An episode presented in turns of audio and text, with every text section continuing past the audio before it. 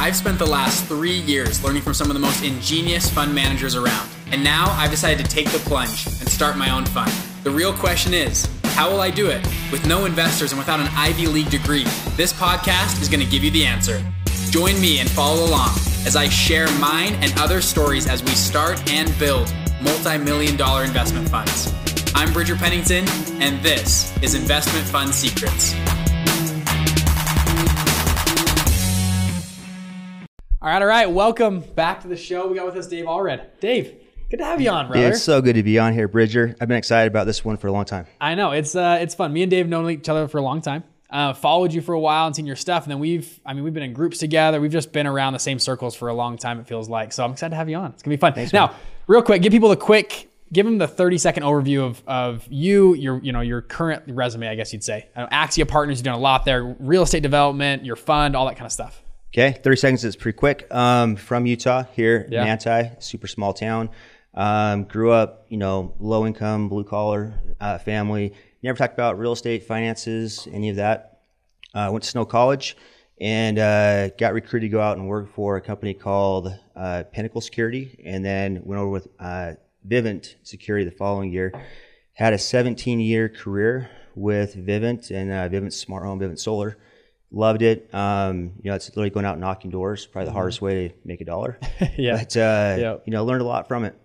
And going into that, I knew it was going to be really challenging. I knew it was going to be an easy job. But, you know, I think what drew me to it was I knew that I was going to learn a lot from it. And I've always had a mentality of, you know, if something scares you or if you're uncomfortable, then you should probably do it because that's where we get personal growth and, and development. Anyway, jumped out there. Hardest thing I've ever done in my life, man, that first year. Thought about quitting every single day multiple times and but luckily, it was a, a success, and you know, made about thirty grand that first year, and it was enough, which for me was amazing, mm-hmm. right? Oh yeah. I uh, yep. came back to Snow College, bought an Isuzu Rodeo with the chrome rim package. It was balling. Which is know? just the whole part of summer sales. You knock your brains out for three months. You got to make some money, and then come home and buy a car. It's the first thing you got to do. So. But in a Isuzu Rodeo, I mean, that's yeah. next level, man. Oh yeah, that's not. Like, yeah, that's not that's, a car. That's, yeah, yeah. It was it was special. So, um, came back next year as a manager, and you know, started a leadership career. Yeah. Uh, VP of sales for um, eight years managed 121 teams across the country. Mm-hmm. Loved the whole experience there, but uh, I always loved real estate. Um, actually, what I really loved was was having more freedom in my life, mm-hmm. and so I wanted to create massive freedom. And I realized that real estate was the best way to create reoccurring, consistent passive income, mm-hmm. and not pay a lot of taxes along the way. And so that's what what drew me to real estate to begin with. And um, you know, it's just con- consistently taking active income and moving it over to passive income through mm-hmm. real estate. Yeah. And so that's a that's a journey. It's been a about a 17 year, 16 year career now in not career, a journey in real estate. And it's been incredible, man. I've loved every every minute of the process. And yeah. we'll probably spend some more time going through that. Yeah, it's awesome. And then now you got with Axia. Yeah, yeah. So tell us about Axia, just high high level. What, what you guys are doing? You bet. So you know, I started off doing townhomes, condos, and then a bunch of fourplexes. I think about twenty five different fourplexes, and then from there I went to multifamily apartments, and then I went to syndications, and then the next step was to launch my own real estate fund. Mm. So one of my guiding principles in life is always to do bigger deals than yesterday, and so you know, I feel like as you get into bigger deals, naturally you learn a lot more you get new circles and probably more profitability as well with the, the bigger the deal. So just consistently always trying to take a, a, bigger bite, you know, and a lot of times I don't even know how to how to digest that bite or how to chew on it. Just take the big bite and then figure it out, right? But with our real estate fund, we it's called Axia Partners, mm-hmm. and we launched that back in January, so about ten months ago, and it's been incredible. It's been a really fun journey. We have five GPs on the team and uh, the fund is focused on recession resilient passive income. So we just invest in multifamily, uh, RV parks, and self storage mm-hmm. because those are all very recession resilient uh, asset types. Yep. And so we had a $20 million capital raise, oversubscribed very quickly. Uh, it's actually gone even better than expected. Mm-hmm. And so we're launching Fund 2 here in Q1 of 2022. No, I've seen a lot of people that have invested and talked about. It. They said it's been great so far as from the investor side. So congrats, you guys. It's amazing. Thanks. Um, so yeah, Axia is awesome. First fund, twenty million dollars, oversubscribed. It's huge. And then now into the second. I, by the way, I like bringing people on the show that are at all stages. We bring on guys that have multi-billion dollar funds, people that are just getting started, people kind of in the middle, right? Which is where you guys are at, right in that middle uptick growth area, which is amazing. So um, now, as promised, Dave. So Dave asked me like, what are the questions for the interview, all that kind of stuff. I'm like, hey, I'm not going to tell you. We're gonna we're gonna jump into this. So I know you're a lot into real estate. We're gonna talk about that a lot. Lifestyle design. We're gonna talk about your family, how you like to think about everything. But I want to talk first on a topic on a lot of people's mind is real estate in the digital world in metaverse. What's your take? What do you think? Is it a, is this a is this a scam? Because I mean, last week we saw a property sell for two and a half million dollars. You see, I, I keep I, I follow the NFT accounts. We see properties for five hundred thousand, a million, two million dollars going on Decentraland on Sandbox. And a lot of people are listening, like, how do, how do you make sense of that? Is, is this really as good of a play as physical real estate? I mean, if people are saying that it's like buying Manhattan property, you know, 250 years ago, as I saw a post today, and you only bought that for a million dollars. Like that's how people are thinking about it. Obviously, there's people getting into this space. They want to buy virtual land. And anyways, I got a lot of thoughts on it. I'll let you go first, though. What are your thoughts on the virtual land world? So I'll start off by saying I think that you're way, way smarter than I am when it comes to that whole space. Um, and I know Dan Young, one of your uh, partners, you guys are actually launching a fund next year. Mm-hmm. I'm excited to learn more about that. Um, to me, if we can get a fund structure where you have diversification and it's more of a passive uh, involvement, to me that's very, very interesting. So mm-hmm. I'm excited to learn more about that. Personally, uh, you know, when I first got started in cryptocurrency, I went out and I bought 65 different uh, types of coins. And I took a very strategic approach, almost like you would in a stock portfolio, right? Mm-hmm. Large cap, yeah. mid cap, small, you know, the whole diversified approach to it and then things didn't get. Which is how no one else. I mean, everyone approaches crypto like Vegas, baby. Yeah. Let's just let's hit some money. Let's right. go. And you you step right. into. I love that, that mindset. Hey, let's take a systematic was, approach. Yep. It, it was like lar- large cap is my Bitcoin, and then yeah. you know Ethereum, like you know, like uh, uh, Litecoin, everything else yep. is more of a medium. And so, um, and it was really fun and basically doubled up on that. And then, you know, everything went downhill for a few years and it just got mm-hmm. not fun. So I sat back on it. Um, but now but I've never sold any anything mm-hmm. at all. So for me, it's always more about the long term. Um, just how I approach all my investments. Yeah. And so, uh, but mainly today, it's it's just Ethereum and Bitcoin. I think those are two very strong long term plays. Yeah. And so that's really where I've I've been investing uh, for the most part. But now, those are coins. Now, what about land though? The digital real estate. What do you think? So two things. So with NFTs and, and virtual land, I don't know a lot about it. I want to was on a call actually with you on an investment opportunity a few days ago. And frankly speaking, all that was over my head. You know, they're talking about different. Me too, dude. I was like sitting there, I was like, I kind of get, I get the idea, but I was like, man, I just, I, and you can't make sense of it. And I think the hard thing for me is that just to, you know, I have so much else going on between my six businesses and Axia and my four kids. You know, just to just to stay up to speed with that space takes a lot of bandwidth because you know, one day in crypto and NFT is literally, you know, a month or even a year on like a traditional stock market or, mm, you know, yeah. in Wall Street. It's just evolving so quickly, but it's also what I love about that space. Mm-hmm. It's, it is on the bleeding edge right now. And there's so much innovation and disruption happening in the blockchain space. So I, I actually want to learn more about it. I just haven't had enough um, time and bandwidth to really dive into it more. Mm. But I think NFTs are, are, are, the future. I think blockchain is the future. I think the blockchain will replace title companies. You know, smart contracts are oh, going oh, yeah. to change the entire game where we could literally buy a townhome, a condo, a, a 400 unit apartment complex all through smart contracts yeah. and not have to go to a title company. No. All the hassle of just the transaction currently in real estate. Yeah. Cuts out all the middlemen, including mm-hmm. real estate agents, including mm-hmm. brokers, all of that. And so I'm actually really excited about it. And, you know, my approach is just to really embrace it because it is the future mm. and it's coming. Yeah. You know, so you can either embrace it and run with it or you can fight it. Either way, it's going to happen. Yeah. Now, what's really interesting to me is actually tokenizing real real estate. So not virtual real estate, yeah. right? But to go be able to buy an apartment complex, tokenize that. And so our investors come in, they actually own tokens of this, this property. Then those, those, those, that investor can actually reassign or you know, sell his his his his tokens, yep. his coins.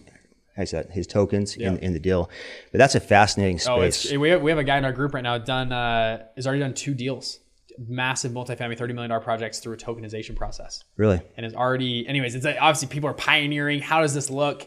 It's actually not that complex though. It's just like, hey, you're buying a share of this property essentially. The only thing that still concerns me about it is, you know, when it comes to taxes and SEC, mm-hmm. like it's still a little bit of a gray area because it's so new. You know, just making sure we're compliant in the approach there. So, Yep. and I'm sure you can be. I'm just not really up to speed on that. So I'd actually love to talk offline with you on that. one. Well, yeah. I mean, it's yeah, it's interesting. I'm, I'm trying to learn from them too. On I mean, the SEC obviously they're trying to get their they gotta they gotta come in, but they've just been slow. I mean, we we we had a lady at one of our events. She was a U.S. Congresswoman um, in 2016 and 17 and 18, and uh, I can't remember exact years, somewhere around there. She said that she was on the committee for blockchain and how to manage cryptocurrencies on the U.S. Congress committee, and she's like, we had no clue what to do for three years. We were on the committee. We kept meeting. We and this is through 2017, through 2018, through the ICO. And she just they just sat there and said, and she she kind of now after the fact is just like we really had no clue what to do. And she and she's sitting there like I know the people on the on the committee right now. And she's like, I'm guessing they still have no clue what to do, at least on the U.S. Congress side. Now, with SEC, maybe they've got more to, to say there. My thought on the NFT, the virtual land space, is that it's I'm scared that we there's like 50 metaverses right now being launched and launching. There's only going to be one or two winners. You might be by buying virtual land in a world that no one's going to care about in 4 years. Right? Because everyone's like, "Oh, you invest, it's invested for the future." Yeah, only if like Facebook or Meta decides that that's the platform or Apple because all these Apple, Google, you know, Alphabet, they're all coming they've all announced their plans to come in they will either choose one they want to go after, partner with one, or buy one. I'm guessing they're going to buy one. I, am guessing Facebook or Meta is going to buy one of these places here pretty soon. Now, if they bought your place, then I mean, you have a thousand x return. If they don't buy your place, though, then you're down to zero. That's I don't know my thoughts on that, but yeah, no, I agree with you. Consol- I think you're going to consolidate down. Yeah, so I've thought about buying NFTs. You can buy art or you know just different images and videos and all stuff. To me, that's to, based on my experience, I, it, it's it's too speculative for me to even call it investing mm-hmm. because who knows what's going to happen with that one? Because really, the value is just what somebody else is going to be willing to pay for that in the future. Whereas, like a fund structure, like what you're mm-hmm. working on, again, to me that makes a lot of sense because there's diversification where you're in multiple different coins or NFTs or whatever else. And so, when you are in a more speculative space, I think it always makes sense to have diversification. Mm-hmm. As an example, with Axia, going back to our fund, you know, I took, you know, when I came up with our investment thesis, I curated that based on, okay, how can we mitigate downside risk, knowing that we're 12 years into this phenomenal housing market, you know, right? So we can protect the downside, not not lose. Like Warren Buffett says, rule number one, investing, don't lose your money. Rule number two, don't forget rule number one. Yep. But then still create really strong returns for our investors. And so that was real estate, and it, but but it's diversified across you know 10 different states, three different asset types, and about eight different properties. And so by doing that, it just it incrementally decreases your risk profile in the deal. Mm-hmm. There's some- statistics out there that you have a 2.7 times lower risk in real estate through a fund structure versus a individual asset or a syndication, Mm, interesting. right? Because you just have a diversified uh, portfolio of holdings. so Mm, yeah. that's my take on it. One last thing on the blockchain I'll just share with you. So I'm a very systematic, kind of a calculated guy, and so the way I look at um, blockchain and investing, you get people get so excited about it, right? And usually, at least most people I know, they jump into crypto based on emotion and FOMO and fear and greed, right?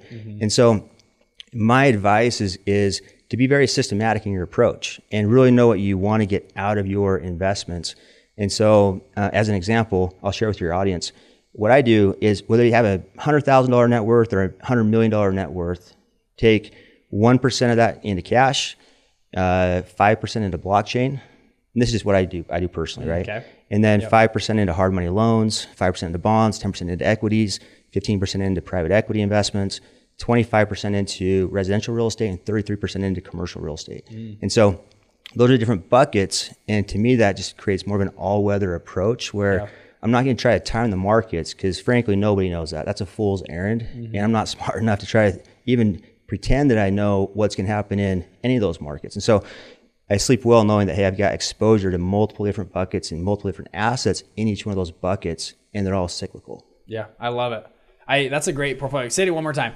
One percent cash. one percent cash, five percent blockchain, five percent hard money loans. So you know, borrow money to, yourself? to flippers. Do you like to do those yourself? I've done about get into a fund? twenty five of them or so, Yeah. just just personally. You know, with guys that flip homes. Um, it's actually one of the best performing type of investments, man. You- You know, eighteen percent interest, whatever it is, but the risk profile is so low on that because I'm going to have I'm going to be on the deed in the first position. Mm-hmm. I'm going to Oh, yeah. borrow eighty five percent loan to value. I'm going to require everything's all contracted and signed, a personal guarantee from the, the borrower, and then I'm going to do draws for the improvements. And so the risk profile is really, really low on that as well. And I mean, worst case scenario is actually best case scenario that they mm-hmm. default on that, and then I get to take over the asset, and then I have I just go sell it myself or take it as a rental property for a few years and then and then sell it. So hard money loans, five percent, um, five percent bonds, ten percent equities, stock market, uh, fifteen percent private equity. Uh, I do about one one investment in private equity per month. I love that space, but it's a little more higher risk. You know, I almost put that in the same risk profile with a lot of um, crypto, where you know, Yeah. so I'm not going to do huge allotments or uh, allocations of capital. I'm going to spread out a lot more because of the chance of failure. In your in your portfolio overall, how much is high risk, medium risk, low risk for you? You know, I actually don't. I, don't look at it really that way. To me, it's all about cash flow. So every one of those investments is I try to optimize it for cash flow. And so crypto, you can stake your crypto, mm-hmm. make cash flow on that. And so the only thing that's not cash flowing is the one percent cash. Mm-hmm. And a lot of the private equity is more of an equity play, and there's not cash flow. But every other holding and every other bucket is a cash flow machine. Because to me, you know, Bridger, frankly speaking, I care more about my cash flow than my net worth. To me, cash flow is everything, especially in an inflationary environment like we're in today. If your if your investments aren't making mo- more money, right? Throw it back to the uh, what's that book, uh, Richest Man in Babylon. Yeah, yep. It's all about your, you know, deploying your your money to go and create more money to to create offspring, mm-hmm. right? And that's a really powerful concept. And so I would encourage, you know, to me, cash flow is king. It creates. You know, I, I talk a lot about lifestyle investing, mm-hmm. and so it's basically curating the lifestyle that you really want, reverse engineering into that lifestyle based on your investments. And I just found that you know mailbox money, cash flow, reoccurring revenue is such a powerful thing, man. Mm-hmm. If you really want more freedom in your life, I would challenge you know your listeners to change their mindset to really say, okay, how can I pay for my quality of life and the things that I want with the cash flow that I'm generating automatically, right? And pass. Well, and we're going to talk about that in just a second. Yeah, that'll be fun. so, so on those allocations, it was 25% um, residential real estate and then 33% commercial real estate. Yeah, gotcha. Anybody listening to you can tell Dave has thought through the money game. And I think that's, I think number one, when I talk to people about money, I had a, a kid on um, Sunday night call me up. He wanted advice on what to do with his life. And my opinion on money in general is is thus. And I say most people in traditional school, and you can tell that you're deeply rooted like this, and I'm the same way. It, we're, we're not taught about money. We're not taught taught to care about money. Even though money is the number one cause of divorce, number one cause of stress, number one cause of um, fi- fi- financial concerns, the number one cause of just problems in people's lives.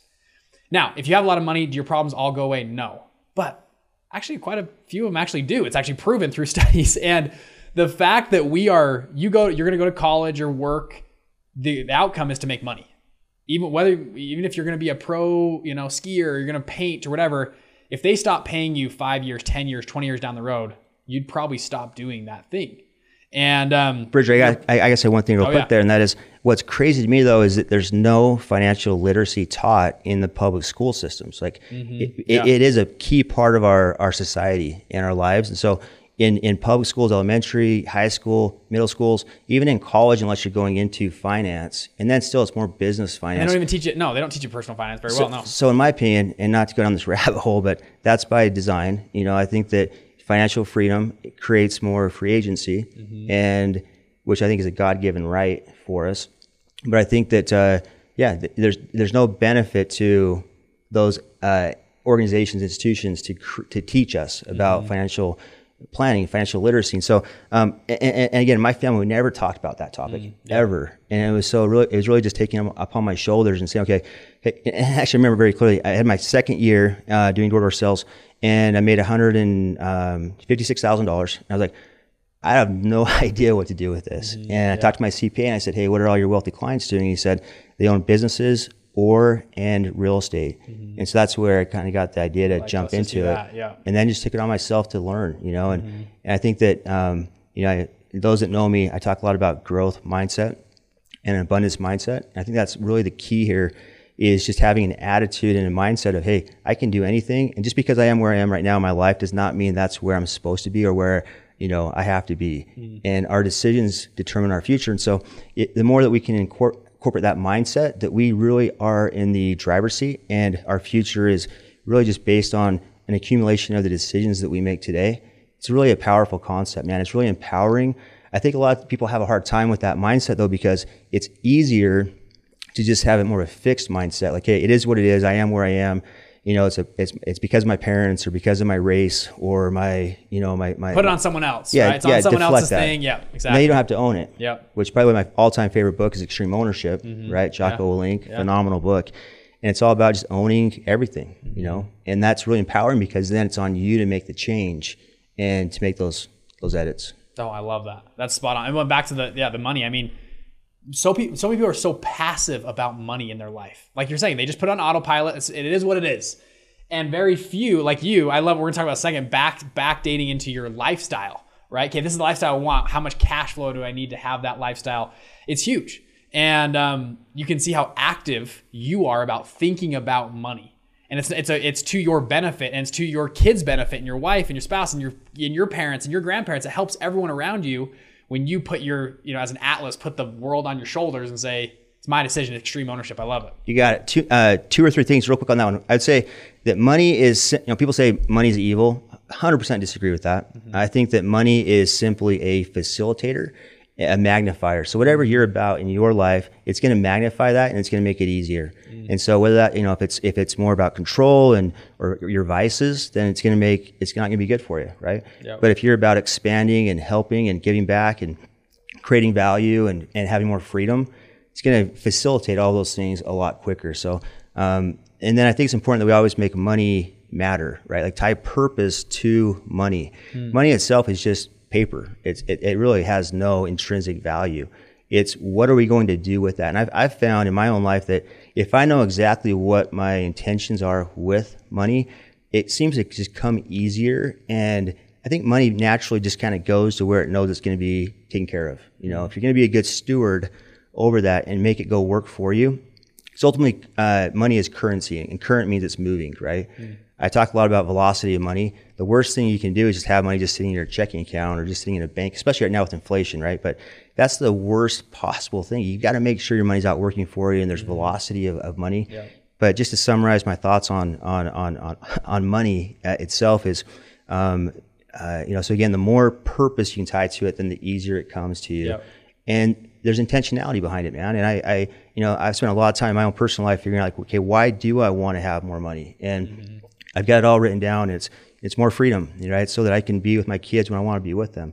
I want to be able to do whatever I want to be doing with people I want to be doing it when I want to be doing it. Yep. And that is the ultimate definition of, of freedom. Of financial freedom when people talk about financial freedom that's the definition i love it yeah Not spot on But but one last thought, It- you know, money really is. I look at it as like a chessboard, and your the money is just little, you know, little little, little your little chess pieces, mm-hmm. and it really is a strat, a game of a strategy, you know. And it's and the beautiful thing about that is we live in the most.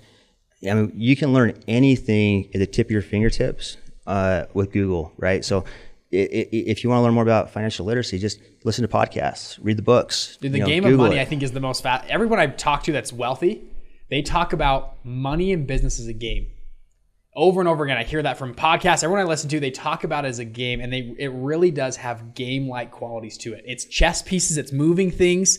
It's I'm going to make this tweak and move that, and that's why entrepreneurship is addictive.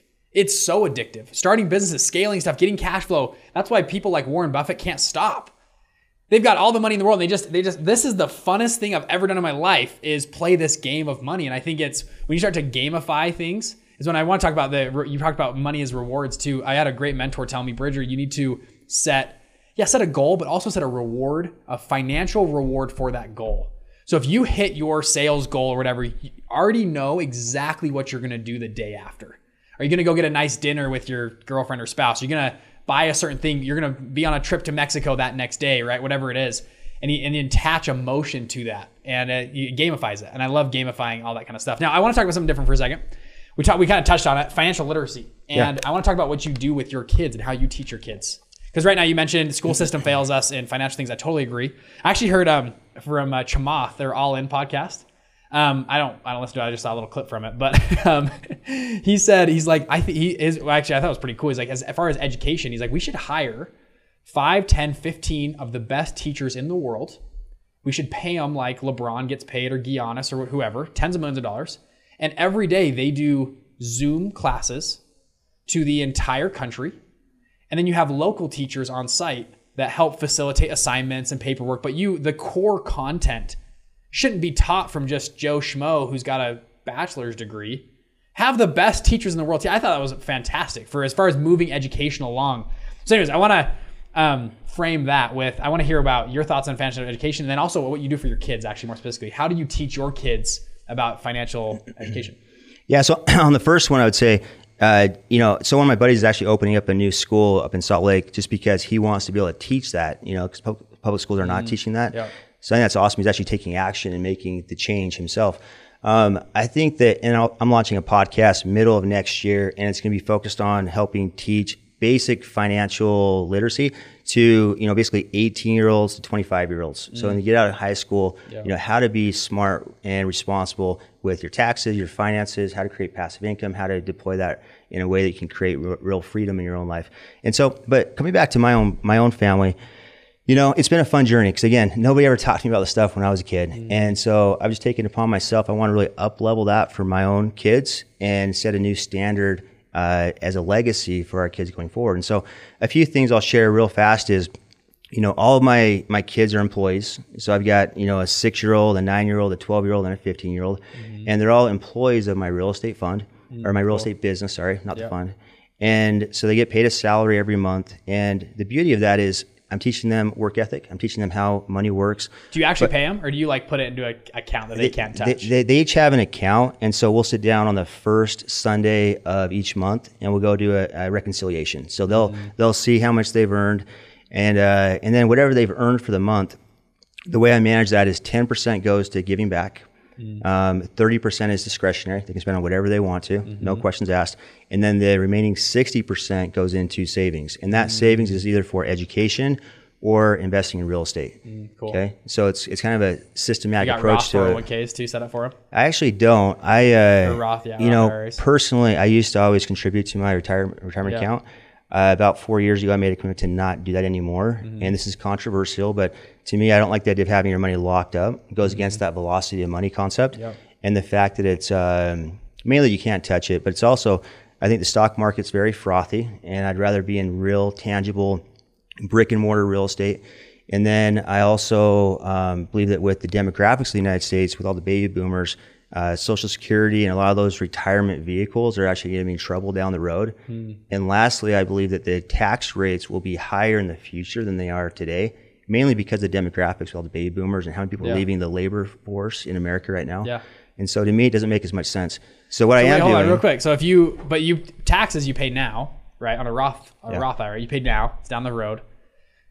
How discretionary? And my, and you probably know more than me on those retirement accounts. And depends. I think it depends on how you set them up as well. Sure. But um, which one is like? I thought you could you could do whatever you want in those. Like a, a Roth, like you could use all your private equity could come out of your Yeah. Roth IRA, right? So a self-directed, A self-directed Roth IRA. yes. Then you could, you could actually go and do that. Um, and, and so, So it's still you still get the velocity out of that. Yes. It's still the investment. great point. But you can't take the cash flow out. So the cash flow has in. to stay within Yeah. that, right? It redeployed. so you still don't have access to it. Okay, so gotcha. so it is still Can you borrow against it? Do you know? no. Can't borrow against No. those counts. So like like at Morgan Stanley, Yeah. you know, and I think you talked about this on a podcast previously, but what and by the way, here's a little golden nugget um, for your listeners. But if you have money sitting in a in, in a, any type of a uh, traditional brokerage account, not including IRA accounts though, or 401ks, but you can actually take a pledged line of credit against that and then borrow against say a 50 60% leverage ratio and the rates right now are incredible you know Oh, yeah. less than 2% so you can literally leverage that and kind of arbitrage that line of credit to go out and do other investments. Um, that's a whole tangent. I'll call, I love that. you want to go it's on that, called uh, can. buy, borrow, die. That's what they call it. So that's what the wealthy do. They buy assets, borrow against those assets, and they die. And guess what? Their kids get all the assets with no death death penalty. with that step up basis. that's how. Yeah, exactly. So I mean, if you have you know Elon Musk, right? Doesn't need to. He doesn't need to sell stock. Now he sold some stock, which is interesting, right? Yeah. But he could just borrow against his stock and go buy a super yacht or whatever he wants, right? And then and that's actually a liability on his balance. He doesn't have to pay taxes. It's he, he just Right. pays the interest. Anyway, it's pretty interesting. And, and if it's used for business purposes, that loan, then the interest is tax deductible. So instead of Yep. paying two percent, you really your net is like a one point five percent straight, right? Yep. If you can't go arbitrage that, you know, in this market, then you probably shouldn't be investing in the first place, right? Yeah, exactly. Yeah. Um, but going back to kids, so you know, it's been really fun to teach them financial literacy and, and, and how to how to invest and how to build passive income and, and why that's important. And so um, going back to that kind of that you know 60, 30, 10 split. So every month we'll go through that accounting. And by the way, from a tax perspective, I'm not a CPA, I can't give tax advice, but you know, basically you can pay children up to twelve thousand five hundred something dollars like that, per yeah. year right now, and it's a du- deduction to your business, right? Because they're employees. Mm-hmm. But then because they make under that twelve thousand and whatever, they don't have to file legally, and so it's literally a, a win-win on both sides from a tax perspective. they don't file and you get a deduction. That's right. Yeah, cool. That's right. It's, it's a powerful way to, uh, yeah, it makes a lot So of sense. with you got four kids. Four kids. Yeah, so you're saving. And they each have an employment contract. You know, my six year old, it's not as much. You know, she gets the mail for me. She opens it. She shreds, you know, the mail. She'll water the plants to help kind of clean up the office and things like that. But, um, but make sure what, what you do pay them is market, right? So you don't want to pay your six year old 12,000, right? So make sure it's, it's, it's justifiable. Yeah. But uh, that's a fun way to be able to teach them about about money. Um, you know, my kids come all the time, like, "Hey, Dad, what else can I do to, to make some money?" You know, but it's always about they've got to work for it. You know, one thing that I, I worry about is is having kids that grow up soft or without work ethic. you know, yeah. and so it's really being intentional and ha- making sure they understand that you know nothing's given to us. And I think in today's uh, political politics and just our the world we live in, there's so much entitlement where people just think it's going to be given to them. You know, somebody else is going to take care of them. Somebody else is going to take care of our problems, but ultimately it's on us, and we got to own our results. So, um, so that's, That's kind of that's Yeah. kind of the structure of how we pay our kids. Um, and then on top of that, they all have real estate ambitions and goals. And my oldest ones own crypto. And that's been really fun for them to own crypto because of the volatility. So they can actually see these big jumps or, or drops in their portfolio. and they're watching. That's the biggest thing. Is Yeah. they're watching it, right? Yeah, exactly. I love it. And there's a there's an app called Green Green Card. It's really good. It's an actual credit card you can give your kids, and you can invest through that as well. Um, but then have the kids, you know, they, they buy stock of what they really like. So my daughter wants a Tesla Model Three for her first car, so she's buying Tesla. She's buying some, you know, Vivint, Apple stock, whatever they're into and they're passionate about at Disney. They're buying that stock, and so they're actually involved in it emotionally. Um, but then also with with uh, if you ask any of my kids, if you said, hey, what type, what's the best type of income? They would immediately, even my six year old, say passive income. Like I've instilled that, instilled that in it. Them. yeah, that. They, they understand that really well. And so Yeah. going back to like um, 401ks, I also used to always invest in a 506, uh, sorry, not 506, a uh, 529, so education funds. Mm. But instead of that, what I'm doing now is I want each one of my children to own their own fourplex by the time they go to college. Mm, And so they're getting cash flow from that and then protecting their initial investments through real estate. Mm, And then we talked about taxes, right? So they get depreciation benefits and it offsets that income that they do take from from that that property. One last thing on that note too is, um, you know, I'm, I talk a lot about um, kind of having creating a, a tax deductible lifestyle. So you want to be investing into businesses and things that are part of your lifestyle. And so like we're building a you know a second home in Park City as well as in St. George because we love those two markets, and they're beautiful you know vacation homes, but they'll also be Airbnb short-term rental properties. Yep. And so what that allows us to do is we can go vacation there, use it a few times a year, but it's also a tax deduction and the entire asset is a investment property. Mm-hmm. And so it's a fun way to be able to make cash flow but still create amazing experiences for my family, for me, for my friends, my business partners. Yeah. Oh, I love it. That's yeah. And and then I love the the kids too. Just the involvement. I think just having them in the market, playing whether it's big money or small money, it keeps them their eye on the ball. I had a great my growing up. I my dad did a great job of this. Now he didn't. I wish he would have done stuff like that. What he did for us was just every. I mean, every dinner we ever sat down at, we talked finance that I can remember. I mean, we talked about home prices. We talked about appreciation. We talked about you know different real estate properties. We talked about stocks. Talked about the future of whatever was going on at the time, and that leaves a lasting effect. Yeah. And I think the biggest thing too is seeing how good like your kids seeing you how much you thought about it and, and put time into it and it and it pulls their focus to it as well Your dad's awesome, by the way. Absolute stud. One thing that I've learned with my kids is that they learn best by participation. Mm. so when they can see it and they not, we don't just talk about it or we don't tell them about it or, you know, have them read Rich Dad, Poor Dad for Kids or Rich Dad, Poor Dad for, for, for Teens, which are mm. two books I'd recommend. Hmm. But it's they learn the most by seeing and mm-hmm. participating in these type of events, right? And same thing. One of my goals this year is for 2022 is actually to bring my kids to business meetings, investor meetings, you know, Axia meetings, so they can actually see how we do what we do. I think that's really powerful. Um, one more thing that we, we, have done with the kiddos is we launched the Allred Family Foundation. Mm, so it's a charitable foundation, and we let each one of our children choose which organization they want to support. And so you know, they each have, you know, one, my daughter's helping op, uh, underground Operation Underground Railroad. My son wanted to help Wounded Warrior Project. You know, uh, one of my daughters loves animals, so it's an animal, you know, protection fund. And so they chose these different ones, but they actually own it, and so they're contributing, you know, every year to these these these purpose, these these uh, charitable projects. Mm, cool. So really fun way instead of just talking about giving back, but actually and they do that out of their accounts mm-hmm. from what they're paid from every year. Really cool. You got yeah. it. Oh man, that's awesome. Um, I, I, think you're spot on. The participation is is huge. Well, I guess we'll see how it plays out. Well, honestly, decade, it's so it's, so, so it's so fun too, man. As a dad, like to to be able to have those conversations, and maybe that's just me, but dude, I'm driving back from the Jazz game um, two days ago. My son's in the back seat; he's 9 mm-hmm. and he goes, "Dad, what can I do to make more passive income?" Mm-hmm. Out of nowhere, right? I thought he was asleep in the back seat. Yeah, yeah. And all of a sudden, we have this 20, 30 minute conversation about how to start a business and how to get into you know more real estate. Oh, yeah. It, such a fun. For some reason, that's such a fulfilling conversation mm-hmm. for me. Mm-hmm. And again, it's not about the money. Uh, honestly, money yeah. money is just money. It's just, it, money is literally just a, a, tool, right, in your toolbox. But it's teaching these guys, teaching people how to become, you know, to make a, an impact in life and mm-hmm. how to mm-hmm. make a difference, right? Because I really believe that to make a big impact, I mean, money really does help you do that if you use it in the right way. Oh, 100%. Like, I, I love the, I had one mentor tell me, he's like, everyone wants to go save the whale. Everyone wants to go ch- save the world, like change the world. I'm going to go out and change the world. You got to change your world first before you go change the world. And money, if you have a huge, you know, piggy bank to pull from, you can do a lot more good or bad. Because I think people might be watching right now. Oh, Dave's just a greedy guy. He wants to just his kids just about money. But no, it's it's not about the it's not about the dollars. It's about the education behind the dollars and how to think about life. That's right. And how to manage your life. I, I had my dad talk to us about mortgage payments, insurance, just life in general, how bank accounts are set up, how LLCs run. I mean, just stuff like that. It's just practical business knowledge. And, and we were talking that, about it when I was but, 10 years old at the table. Was, but Bridge, look at you, man. You're, you're one of the most grounded, down to earth, humble guys I know. So that's a compliment mm-hmm. to you. Seriously, man. With the success you've had, your family's had, and even with this podcast and investment fund secrets that you run, incredible success, but look how grounded you are. So, you know, I think again, it goes back to just teaching why money is important, right? Mm-hmm. It's not about the money. Like the last thing I want to do is have my kids just be like really money focused. Mm-hmm. It's about just how to be responsible with that. You know, I think that when, when people understand how to manage money or how money works, it's gonna, they're going to have so much higher probability of, of, of, success in their lives because the, it's like when when NFL players get uh, big payouts, right, or a, a, a, a, lottery winner.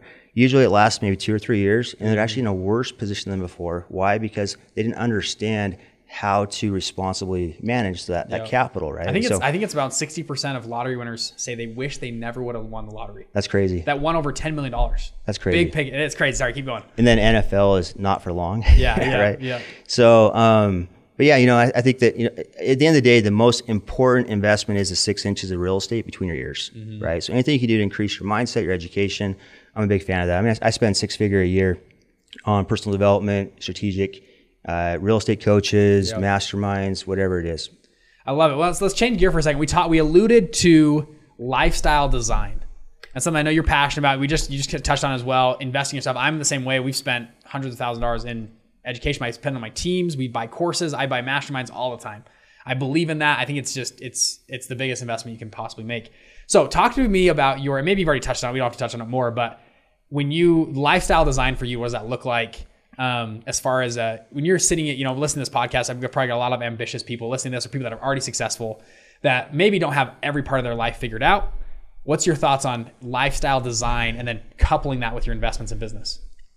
Um, so we could do an entire podcast on this. yeah. So I'm, I'm going to keep it really high level. Cool. But you know, as I was traveling around the country, managing all these different teams, and I worked with thousands of sales reps. And as a as a leader, I realized you know I, I wanted to get the most out of these, these, these employees, and so I'd sit down and do what I call one on one performance interviews. And I'd sit down with these guys like, Hey man, wh- why are you here? What's your holy cause? What's your purpose? Mm. You know, what's the outcome you want from this summer? And you know, they always have like one quick answer, like, Hey, I want a new car. I want a new house. I want to get married. I want wealth. I Mm-hmm. want whatever, right?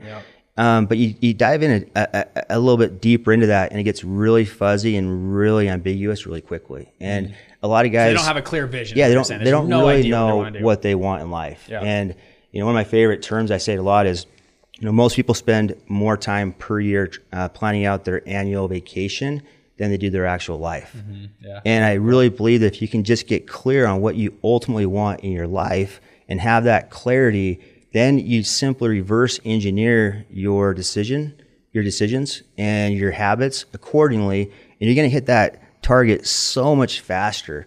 Um, and you're going to enjoy the process and the journey because there's intention behind it. You know why you're doing what you're doing. I think most people live life very reactive, right? It's basically every morning it's like, okay, how am I feeling? What's being thrown at me? And it's just kind of meandering back and forth through life with different changing goals on what they really want to accomplish. But, you know, and, and this is not an easy process, but if you can just get super clear, crystal clear on what it is, how you define a successful, meaningful, impactful life and get that in writing and refine that and make sure it's, it's right.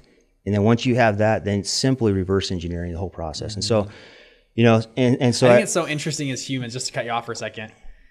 That that if you read any self development book, any I mean, Rich Dad Poor Dad, all the you know all these money books that are Napoleon Hill that go back forever, they all say the same thing: is if you have a clear vision, to your point, a very clear vision of what you want, typically the universe, God, yourself, the people around you will conspire for you to get that thing.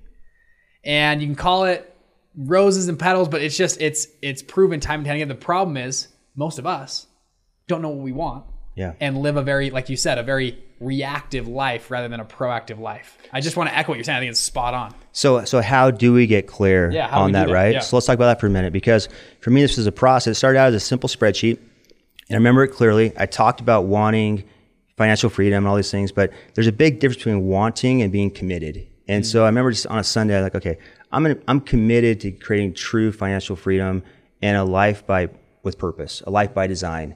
And so I sat down for four hours and I just, you know, I took a spreadsheet and I figured out the 10 areas of my life that I feel like I want to be really good at, right? And it's, you know, it's, it's business, finances, uh, health, my time, my family, spiritual, my experiences, relationships, and, uh, I forget the last one, but you know, 10, 10 important categories because a lot of guys are really good at one thing. They're they're in phenomenal health, but they're lacking with their relationships, or they're a great dad, but their business sucks, or more commonly, their business is awesome and they're making a bunch of money, but their family suffers or their social relationships do. And so, it, you know, I, I want to have a, this impactful, meaningful life. And so I reverse engineered every one of those 10 different categories in my life and got crystal clear on it. And it was a process. Uh, it was four hours that Sunday. But now, you know, every every month I, I go back to that. It's a living document and it's all in writing. And I just go back and I refine it. So if I have a podcast to listen to or a seminar or a conference or a mentor or a coach and something really resonates with me, I'll run back, I'll throw it into my lifestyle design. And uh, so for me, it's a it's a blueprint. It's literally this is the life that I want, and uh, it's been so fun, man. Because like with my family, I've gone back and I've even reverse engineered the traditions that we want to be doing, right? so every Sunday is an ice cream Sunday with my kids. You know, every Tuesday night is sushi night with my kids. you know, every Thursday night's a date night with one of my different kids each month. You know, Friday nights with my, my wife. And, you know, every night from 8 to 9 p.m. is with my kids. One hour, you know, I think with kids, it's about, it's not about volume of time, it's about quality of time. And so yeah. one hour every night with the kiddos. It's just those little those little habits that make a big impact. I think at the end of the day. And so, um, but anyway, so I love so that. so what? Can the- I ask you another question? Just before you go on. Are you one that believes in? It sounds like you do, like in balance. Having all you have those ten aspects, you balance those things out. Because I've heard two things. Hey, you got to have balance in life. The other one is go all in on one thing at a time, and just get really good at one thing, and then go to the next one and next one, and because you can't balance. What's your thoughts on on balance versus imbalance? I love that question, man, because I've given that so much thought, and I've talked to hmm. a dozen people that I really look up to as mentors and and uh, as leaders. Here's my answer: I think that the price of greatness is imbalance. Hmm. Okay, show me one person that has a really well, perfectly balanced life that's that's changing the world, hmm. right? So the price of greatness is imbalance, but I also believe in seasonality, meaning that sometimes you've got to go all in on a project. You launch a new business, you go out for a summer sales program, you launch your new fund, mm-hmm. you're going to be out of balance, man. You're going to you're going to neglect some of the relationships, some of the your personal health maybe mm-hmm. because you've got to go all in on this project, okay? Yeah. But once that project is is stabilized or it's off the ground, then you need to go back and make up for those relationships. Mm-hmm. Go take your wife on a vacation. Go spend some time with your kids. And so it's not, you know, at all times I'm definitely not doing a great job in all 10 aspects. Mm-hmm. But like on an annual basis, if I look back at the year, I want to get, you know, an 8, 9 or 10 score in each one of those different categories. Does that mm-hmm. make sense? But yeah, see the season that you're in. I like Yeah. that. So, and the, I like that the the cost of greatness is in balance. in. Is in balance. And that's spot on because it's true. It is true. You don't see anybody. Now, now the problem you see is with people that remain in that imbalance. Yeah. They remain. It's the billionaire that you know has no life, social life, has 50 pounds overweight, and wife just divorced him. Right. That, that's the imbalance. They never come back, like you're saying, and saying to rebalance after that. I like that a lot. But I think that if you have intentionality and purpose with how you operate, it all becomes so much more fun. Like, I mean, Bridger, honestly, right now, I'm working harder than I ever have in my professional career, hmm. even though I don't need to be. And why? Why? Because I love what I'm doing, man. You know, helping with uh, executive consulting, helping, you know, speaking from stage, helping other people. One of my goals is to help uh, te- create real direct value for 10 million people and to help a thousand people become millionaires and have true financial freedom. And just, you know, it- it- and then the Axia Fund and all these different syndications. These are things that I want to be doing, and they're with my friends. You know, 99% of my entire out of the hundreds of capital partners that I work with, 99% of them are my friends. It's my social network, right? And on that note, a lot of people are like, Dave, well, doesn't that, it doesn't that stress you out knowing that you're raising capital from That's a great question. Yeah, from your, your- friends. your Should you raise it from your friends, or right? brother? Yeah, it's a great question. So I want, so here's my answer. Yeah, I want to hear your answer. 'Cause I get that all the time. It's Yeah. Like, isn't that like super stressful? I'd say, well, first off, yes, it is a heavy weight. Mm-hmm. I have a fiduciary responsibility with all my, basically all my friends, Yeah. right? Um, so it does weigh heavy and it's important. But ultimately, if I like the deal and I would be doing the deal anyway on my own, why would I not want to include the people I care about? Hmm. Why would I not want, want, my brother or my best friends coming into a really good deal with me versus a credit union or some institutional lender, Mm. right? So why would I? It's actually I think it's selfish if I didn't share these opportunities with these the, my friends. Yeah. You know, even coming from uh, you know 17 years in this door-to-door sell, uh, direct-to-home sales space, a lot of those guys make great money and they want financial freedom, but there's a uh, you know a, a real barrier of entry, whether that's competence or confidence but they want to be in these type of deals, right? And so if I can help create value for them by creating opening that door, it's actually been awesome, man. Like I've I've, I've loved the ability to go and create value for so many people through opening the doors of these investment opportunities. Um, but it, it is a heavy responsibility for sure. Oh, 100%. Yeah, because if it goes south, right, what happens there? And I, and I, I uh, one of my mentors told me this and it stuck with me forever. He goes, running a fund is all about managing investor expectations. Running a fund is all about managing investor expectations. If your investor believes they're going to get X and you give them below X, you're the worst. You know, if 20, they, they want a 25 and you gave them a 22, you're the worst fund manager on the planet. If they wanted a 18 and you gave them a 22, you're the best fund manager on the planet, right? Same, it's the same thing with family and friends. I think uh, any I've had a family and friends invest in my stuff before, and I make sure before they invest, I'm sure you do the same thing. I go, hey, hey, this is your own decision. I'm not. I'm put, obviously I believe in. it. I put my own money in. You can see all the documents here. But if this goes south, I, I I don't think it will. I'm going all in. But make sure you only put money in that you can lose. And that's what our, all of our documents say. The same thing. This could go to zero. It really could. You know. Now we don't think it will. We got all these stats and things that we don't. We think it's going to do really well, but it could go to zero. If it goes to zero, we still good. Are you still happy with me? And I, I hey, I'm probably I'm going to lose a couple hundred thousand dollars too, right? I'm in I'm in with you. You know what I mean? I I I have that conversation with if I have a friend or a family member coming in, and I make sure that we preemptively talk about that, even if it's a little awkward to talk about that. and it I- helps a lot. I, I love that. Three things I would add to it is one is like I will always invest personal money in any deal that I ever raise money for as a a hundred percent every single time, right? So I have real skin in the game with them. Two, like you just said, it's all about just being really upfront. So from the beginning, hey man, here are the risks. You know, it could go this way. I don't think it will, but it could. And so as long as you're very open, transparent, and honest in the upfront conversation around the investment opportunity, then ultimately, hey, we're all big boys. You know, mm-hmm. if it ends up going south and we lose out or we lose some money in a deal, that's part of investing. It, it does happen, right? And knock on wood, there's only been two deals I've ever done that have ever lost any money. So I'm really proud of that. You know, out of 175 or whatever it is. But uh, but but but there is real risk in that. So you guys have to understand that. And then lastly, I love what you said. I did, I did the exact same thing. I said, hey man, I appreciate you wanting to come in on the deal. Just so you know, um, to me, relationships are everything, and Yeah. I care way more about the relationship than the money. So I want to make sure that no matter what happens to this investment, that you know we're going to be good. And so I actually literally just asked as a, I say that, and I asked as a question, and I think that uh, that's a great way of approaching it. Yeah, I like it. Okay, I want to switch gears again. That's it. A uh, couple more questions for you. Your current market outlet on real estate. Eh, You built a recession-proof fund, obviously in anticipation of something cracking. Right now, we have huge, you know, inflationary times. They just Jer- Jerome Powell just retired the word transitory the other day. It's not transitory inflation now. It's just it's, we're just in actual inflation. Oh, now. good. I got did so you, did I you got see that? no, Yeah. I got so tired of that. tra- Oh my gosh, I was just for months. It's not trans. Inflation is not transitory. It is here, and finally he admitted it. Yeah, it's inflation is here. Um, you know, and they are talking about tapering here in 2022, earlier than expected, um, raising rates and starting to pull back. What are your thoughts? And what? How does real estate? Let's let's talk. That's your fund. You guys are in the real estate game. Again, no one has a perfect crystal ball, but I want to hear what you're thinking about. What, what's going through your brain when you think about uh, the United States real estate market in general? And we can talk about markets and submarkets as well. But what do you? What's your uh, what's your crystal ball look like? So we could spend a few hours on this one. So feel free to wrap me back in so we don't go on too many tangents. Okay, Okay. yeah, Um, what I would say is, first off, I think that real estate is still the greatest way to build true generational wealth out of any asset type. I really believe that.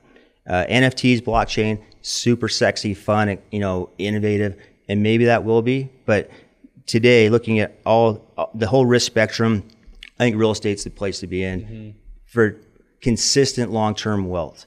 Uh, with that being said, I think that cap rates right now are so compressed. It's a crazy market we're in right, right Yeah. now. It feels very frothy. Again, we're 12 with, years com- into with it. With compressed tax i'm going to cut you off right in the middle of this i just got you started do you feel like they're so compressed because people are anticipating cap rates with increased rent due to inflation and rents have not caught up to inflation Correct. asset prices have gone up but rents have not and that's why cap rates are so compressed do you, Yeah. do you feel like that's the reason and that's why people are still buying in this kind of a market or is it just because we have so much extra capital that Yeah. people just have to deploy it I think it's two things. I think one is it's because, you know, based on who you speak with, but from very reputable sources, I've heard between 25 to 40% of all the US dollars in circulation have been printed in the last 12, last 18 months. Okay.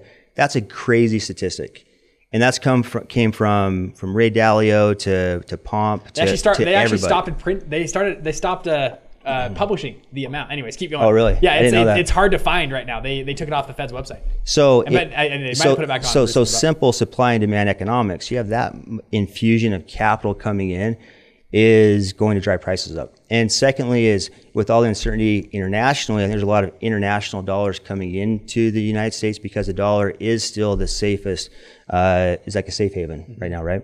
And so those two things mixed with the fact that uh, people are chasing yield. They want cash flow, and the bond market's not going to be creating that.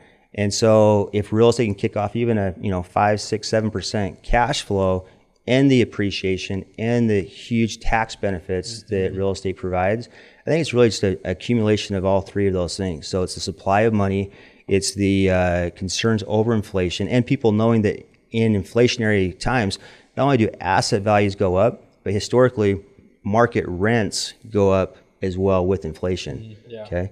And mixed with the fact that we have such low interest rates. Yep. And I want to take one minute on that one because if you ask Dave Allred right now, like, what's my personal approach in real estate? It's I want to own as much, I want to control as much real estate as I can possibly own that is still cash flow positive with the lowest fixed rate interest I can get on the on, on the assets. Okay, because Fixed here- rate too. Yeah. yeah, it's so. So when we, we talk about leverage, right now in this economy or in this environment, I always want to have fixed, long-term, low-interest debt. So I try to avoid variable debt. You know, even like a three, five, seven-year arm, I'll try to stay away from that. Yeah. Because here's this. I'm gonna put this very simply. Uh, actually, I'll give you an example. We closed on a, a Kansas City deal. Uh, it's $15 million loan. Uh, interest rate is 2.8 percent, and it's fixed for 35 years and amortized over 35 years.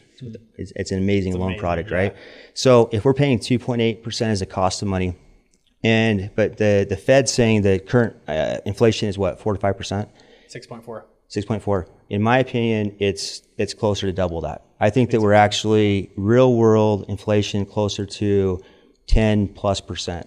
So if we're paying three percent on the money and we're basically with inflation alone, we're actually kind of arbitraging seven percent right there alone yep. on the asset, plus the rent. But then it's even better because the cash flow on the rental property is going to continue to go up with inflation as well, mm-hmm. right?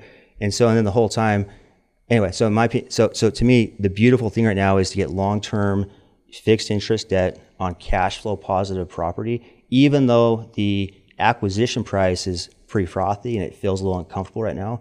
I think long term we're going to be it's all it's still going to be a really there's a lot of profitability long term in mm-hmm. this, and I'm sure we're going to have some some choppy waters. It's not a matter of if but when we we will see that, and so um, to me it's more about in real estate it's really about mitigating the risk up front. So a lot of times we just the biggest challenge in real estate is we don't when we don't know we don't know. So when something blindsides us, we have a um, you know a, a just a, something we miss in our due diligence process. But if you can identify those risks up front, you can actually mitigate most of those um, out the gate. And so I feel like if you a few things that I do to mitigate risk real quick is I always keep my leverage ratio below about 65% across Mm-hmm. the portfolio.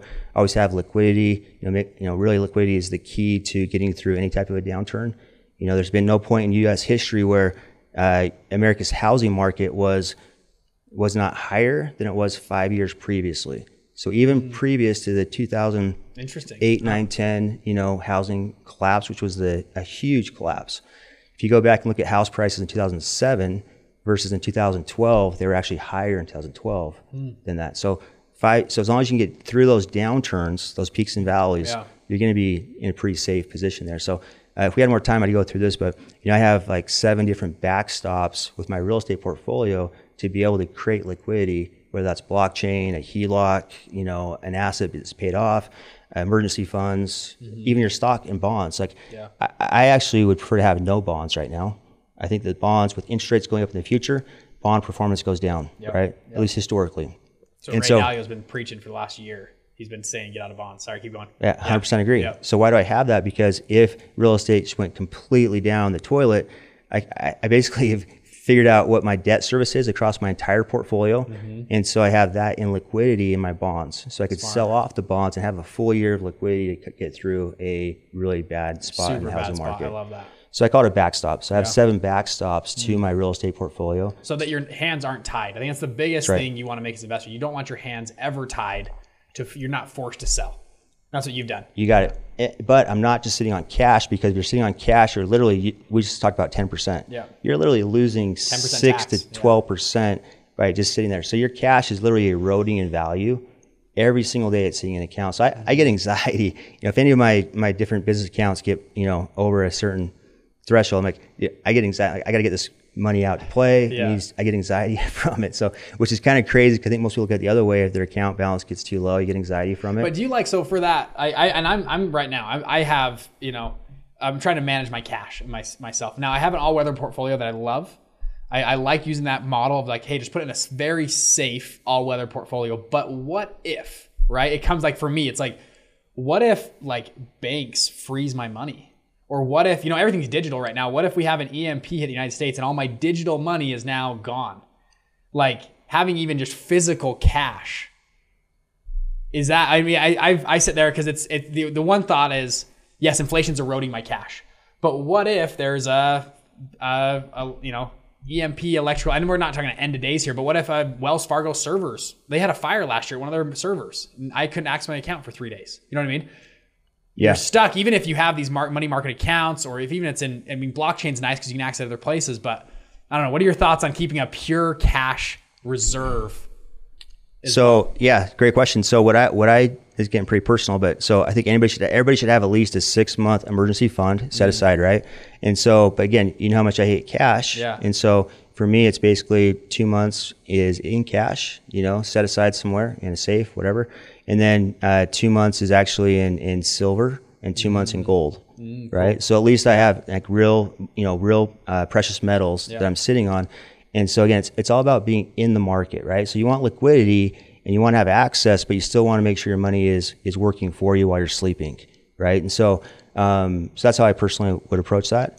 Uh, I, I and- love that's I, I love that you said that. I have the same thing. Yeah. I have a silver and gold, and there we go. there we go. In a safe somewhere, and it's like you know what? If crap hits the fan, I've got physical stuff. I can go to that safe or that deposit box. I can pull it out. It. it's like bam, here it is. Yep. And it's empowering just knowing, hey, no matter what, worst case scenario, We can pay our mortgage. we got We can pay our whatever. Yep. You know. And then one more thing I'd share though is it, that you know cryptocurrency is a powerful way to you know cryptocurrency is not U.S. dollar denominated or backed. It is a global currency, and so you know we had a chance to be out in Miami, and uh, Anthony Pompliano, or better known as Pomp, came and talked to us for an hour at a mastermind event, and uh, you know I, I got a chance to talk to him, and I, I told him that you know I have ninety five percent. You know that allocation percentages I just shared with you guys, only five percent goes into blockchain and everything else is very diversified. And he goes, Dave, you're at, he goes, and, by the way, Pomp, he's a billionaire, you know, in Bitcoin, and he has 95% of his entire net worth in crypto, mainly in Bitcoin. Wow. And he goes, Dave, you, you think that I'm imbalanced with, with my 95% net worth in, in crypto and, and uh, Bitcoin? He goes, I'm actually more diversified than you are. I'm like, what do you mean? He goes, because every 95% of your assets, Dave, are backed on the US dollar. And so, you know, if the US dollar did lose its its power or some something crazy happened Yeah. there, I actually yeah, every even though I think I have diversification with stocks or bonds or with hard money loans or, you know, private equity, it's all US dollar based. Mm. It's kind kind of a mind shift there. Ray Dalio has the same thing. He goes, I, he opened my eyes. He goes, if you're backed, not just US dollar, but by a country. Because think about all your assets you hold: a bond, stocks, real estate. At least for me, it was like all that's all tied to the United States. If the United States went to war and lost, all of my holdings would kind of go in half probably. And he's like, you gotta, and I, that changed my mindset. He's like, you gotta diversify by country, by currency, diversify by asset class, by industry.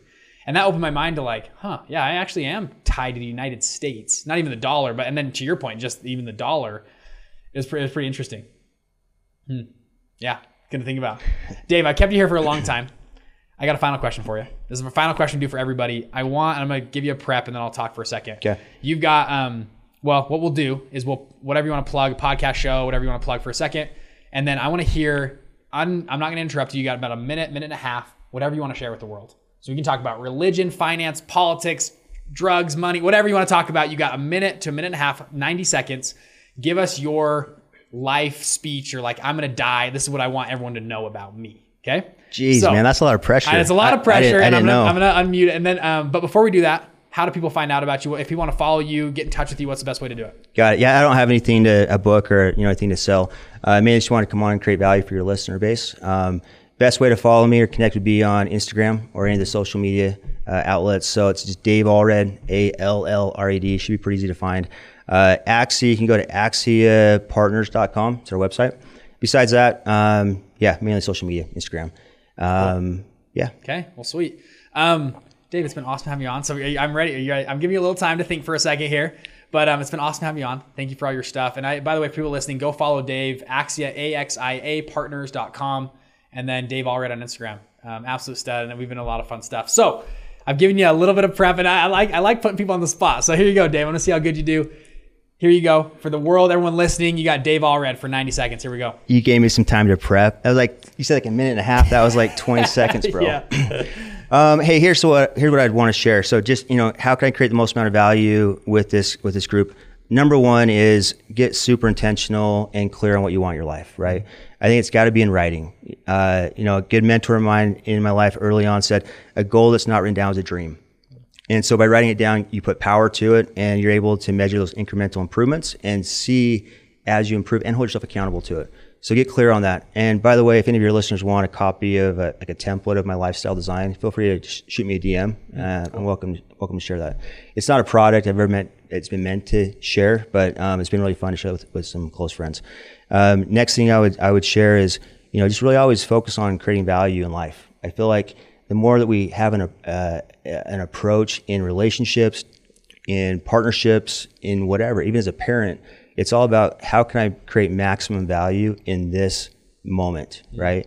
With your wife, in this podcast, uh, business ventures, whatever it is. The question is, how can I create maximum value?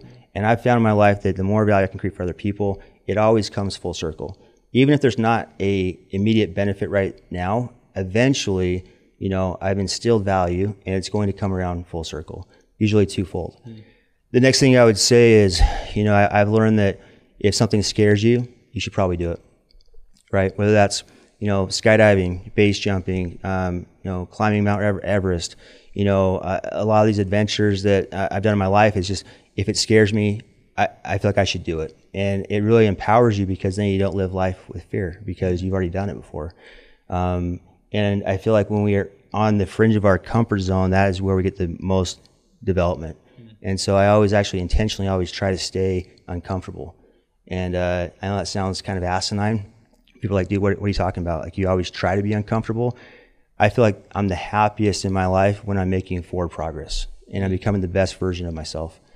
Um, besides that, uh, I mean, I could keep going here for sure, but uh, you know, just just you know, live li- life short. Um, you know, one of my goals is to have no regrets.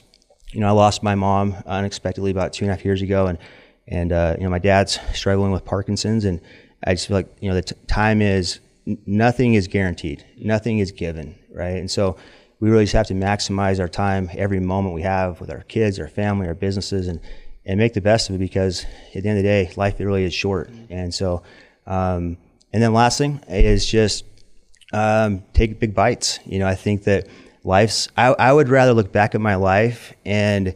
Uh, and, and, and having failed at a few things, but having known that I tried and that I took some risk and I went for it.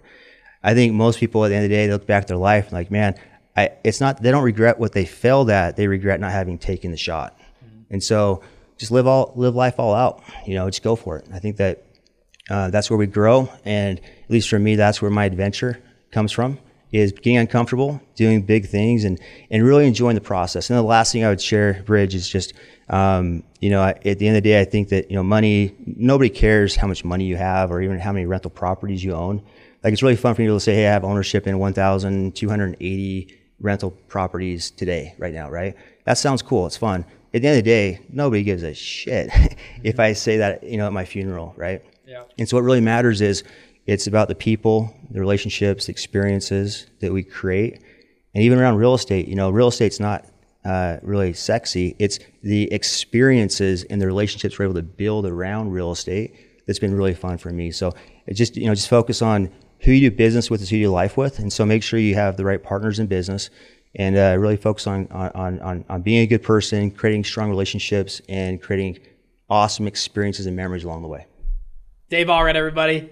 Thank you so much, brother. I love that. That was a, that was like a whole book could have been written off of that last little bit. Hey, Thank thanks. you guys so much. Go follow Dave, Dave Allred on Instagram, and then AxiaPartners.com. And Bridge, I want to acknowledge you for creating so much value for thousands of people looking to get in the fund space, man. It's been fun to watch your journey. Well, it's fun having awesome fund managers like you on. Again, Dave Allred, thank you guys so much. See ya. Thanks, guys. Hey, hey, it's Bridger here. I have four free and simple ways I can further help you to scale your business or fund. Number one, I have a YouTube channel with actually, I don't to toot my own horn, I think it's decent content on there. Go check it out. Bridger Pennington is a YouTube channel. We go very deep on funds. Number two, I have a one hour free training at investmentfundsecrets.com. We go very deep into how to actually start and scale your very own fund from ground zero. Number three, you can join our free private Facebook group of like minded people like me and you that go out and launch and scale funds. I go live in there once a week. The name of the group is Investment Fund Secrets. And then number four, finally, I have a free PDF guide on how to actually launch and scale your fund. If you go to investmentfundsecrets.com slash guide, you can download that guide. Now, finally, people always ask me, Bridger, can you help me one on one? Can we work together? Yes, I don't want to talk about that in here, but if you want to learn more, message me, Bridger at investmentfundsecrets.com, or just DM me on Instagram. Thank you guys, and I'll see you in the next episode.